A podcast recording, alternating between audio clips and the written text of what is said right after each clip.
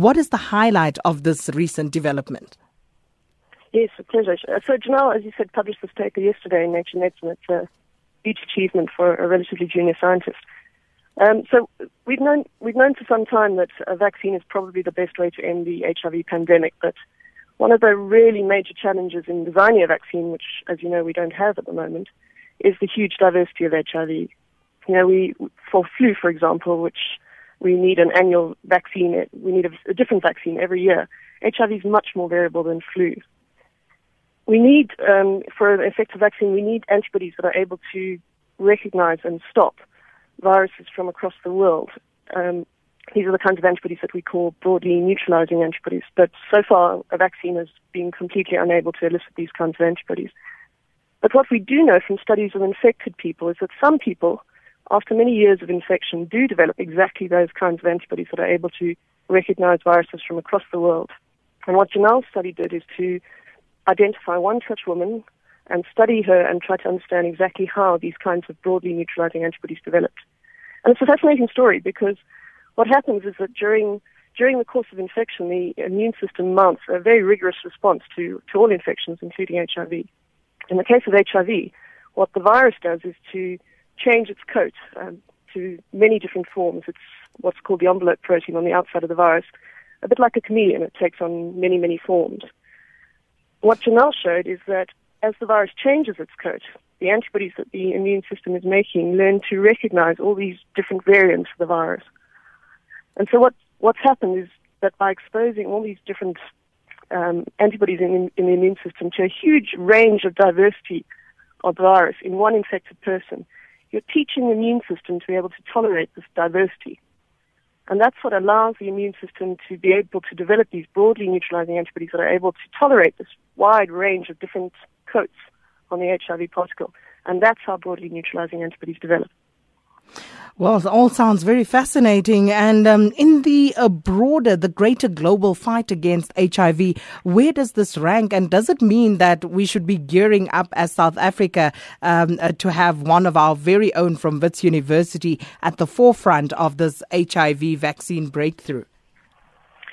This this is still at the early stages. This is understanding how the immune system works, and, and we need to do that in order to make a vaccine that, that is able to elicit broadly neutralizing antibodies. But that's definitely not the only approach that scientists are taking.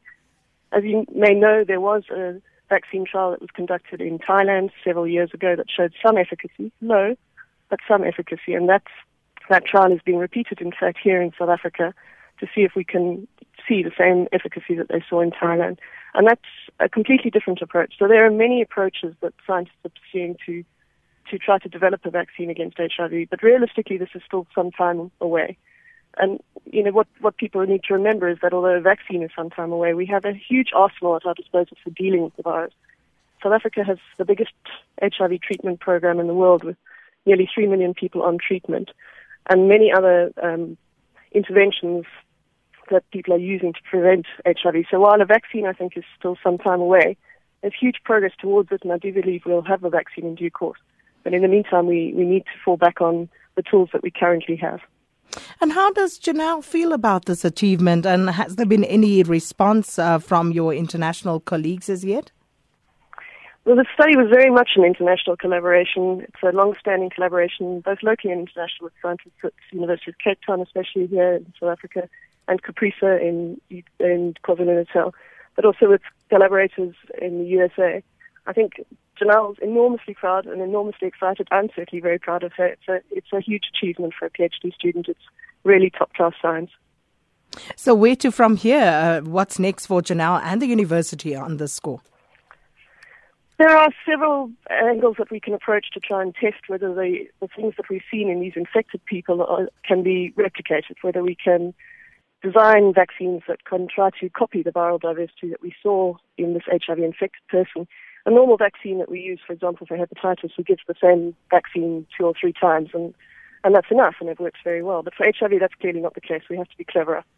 So what Jinal's work suggests is that we might need to try to copy some of the diversity that the virus presents the immune system with, and maybe that means a series of slightly different vaccines, one after the other you start with one vaccine and then you give a slightly different one, and then a third one that's slightly different to try to train the immune system along the pathway to broadly neutralize the antibodies. And certainly that's something that, that we are excited about testing.